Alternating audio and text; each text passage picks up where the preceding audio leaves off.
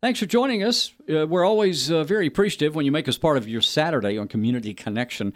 I'm Bill Davis, your host, and my good friend Philip Dye, residential project manager, estimator, and uh, oh, yeah, we forgot, social media guru with uh, Feller Heating and AC in studio with us today. How's the social media? How's that working out for you?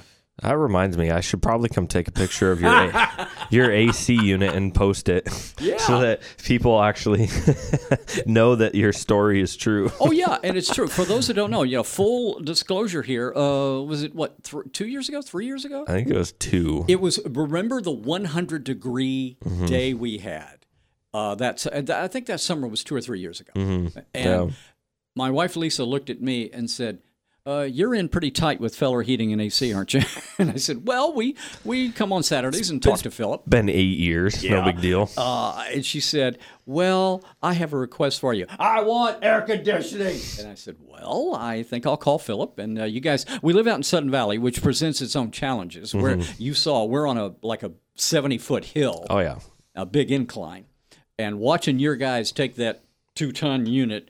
You know, down the hill and not having it end up on uh, Lake Louise Boulevard was Yeah. very impressive. yeah. They uh, That commanded respect. they're they come up with some pretty creative ideas on how to get equipment places. Like uh, the, there was a sidewall penetration that we had to get up uh, at a gable end of an attic, and there they the they had dug out a trench. This is for a new construction house. Yeah. Um, right up against the side of the house because they were building a retaining wall. Right. So it was muddy. It was raining. So Yeah. they didn't want to get an extension ladder, put it on mud, and, And go up s- across this gigantic trench. Yeah. Yeah. So what they did was they took a piece of string, they tied it to the end, and ran the string through the hole, and just used a pulley system and Yeah. pulled the sidewall penetration up. I was like, I would have never even thought of that. Like that's such a good idea. So they they come up with some creative, pr- pretty creative things on necessity you know. is the mother of invention. Oh yeah, yeah, and that's that's their their technical minds. You know, that's just that's just what they're so you just do at, the so- job. You don't come up with those ideas. do you? Exactly. Yeah, you, Well, ju- you just uh, yeah, you it- build and and and uh,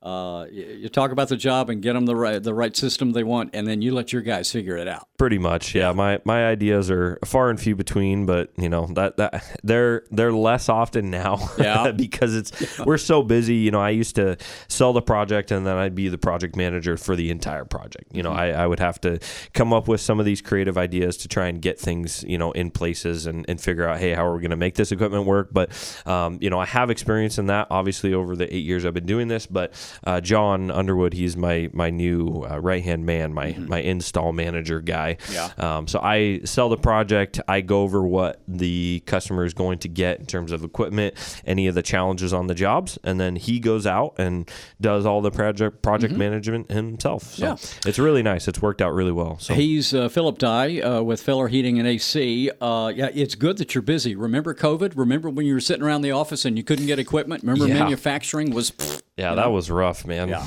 yeah. It, I still have a couple customers every once in a while go, hey, you know, before you leave, you know, when do you think you could do this? And uh, you know, is equipment availability an issue? And Yeah. I used to have to say yes all the time. but Like, it's, I don't it's know not like it was, right? Oh no, Yeah. not at all. But now it's like I would be surprised if something is not in stock. Yeah. Now it's it's so much better. Okay, so let's. Uh, well, we got to, we got cold weather coming in, so let's talk furnaces. What uh, should everybody be thinking about right now? Uh, being proactive. Yeah, um, you know, we're weeks out in terms of installation. People that have been waiting for projects to be scheduled. Um, so no heats uh, prevent their own or present their own challenges in terms of scheduling. Yeah. Um, you know, there is not very often. That we can give somebody a quote for a furnace, you know, and do it like that day or Sure. the next day. Right. Um, it's it's very difficult to make that happen, uh, Well, just you- in terms of the schedule. have- you'd have to have a warehouse, you know, twice the size of Whatcom County with all the Yeah, equipment if you were right. able to do that. And you know, even to you know, Gensco, our supplier for American Standard products that we offer, um, you know, they have a huge warehouse down in Tacoma, so they're they do daily runs up to Bellingham to their branch here. So, equipment used to be a pretty major issue, but now it's like even if we don't have something in Bellingham, I can get it the next morning at like 4 a.m. Like they do overnight trips from Tacoma to Bellingham every day. So, equipment wise, it's great, but the the availability of the installers, um, you know, just trying to finish up jobs and starting new jobs and getting no heat Well, taken care of is Let's talk about maintenance for a moment. By the way, we're chatting with uh, Philip Dye with Feller Heating and AC. Uh, maintenance probably a pretty good idea right now, especially if your Mm-hmm. if your furnace is only a few years old. Uh, it is probably if they haven't had it uh, serviced in the last year or so, it's probably time to do that, right? Yeah, and that goes with my preventative Yeah. statement from the last The um, proactive question. preventative maintenance. Yeah, e- essentially, you know, if you if your furnace is getting old and you want to quote for a new one, that way you don't go, you know, find out halfway through the winter that your furnace dies and you're Yeah. without heat. You know that preventative side of things, but then also, yeah, the the regular maintenance, doing the the service, and that's why our service techs are so busy. Uh, October is hands down the busiest month in terms of annual services. Are you, are you Um, glad that that's in your rearview mirror now?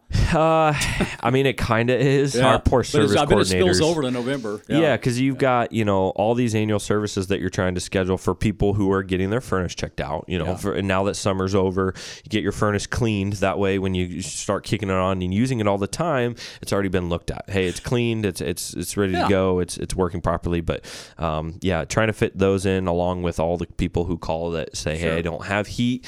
Um, we're just very thankful for the people who have annual services scheduled that have been flexible, allowed us Yeah. to move those, push them out another week or two to, be able to, to get to people that have no heat. Because if, if I had no heat and I called, I would want somebody Yeah. to do the same thing How, for me. how many how many calls like that do you get on Thanksgiving morning? I'm just curious. Oh man, Yeah, I mean, there's been some years where it's been nothing, Nothing, but then, and then you know, like right? yeah, Yeah. some years our my poor service tech who's on call that on call that weekend is just like, That that person earns his keep. Oh, he does, Yeah. absolutely, yeah. Matt Matt is fantastic. Well, and especially if you yeah, if you're going out on, on holidays. Yeah. uh, that's uh, you know that's taking his turkey with him. You know, he's driving down the road with a turkey leg in his mouth. Yeah, hey, or maybe when he a gets, cup he of gets to the house, yeah, he drinks the gravy. He gets to the house, he fixes it. Uh, the the people are so grateful yeah. that they've got heat. They say, "Hey, how would you like to have a little bit of what we're fixing?" Yeah, here's some stuffing and some Yeah. gravy and casserole for you Sweet, for the little- road. little, um, yeah. yeah, a little side hustle for the guy. Yeah, that's nice. Well, um, if uh, people are talking about uh, you know maintenance, uh, even though they may have to get pushed back a little bit for the emergencies, or they got an emergency, and they want uh, they want to get the the furnace replaced. Uh, best way to uh, contact you guys would be what? Yeah, so giving us a call is, is typically the best way to do it. Our service coordinators do a great job at trying to fit everybody in. They're they're really good at communication, making sure we get back to people and we're all on the same page. Um, all of our information is on our website at fellerheating.com. Uh, it's got email addresses, phone numbers, address, etc.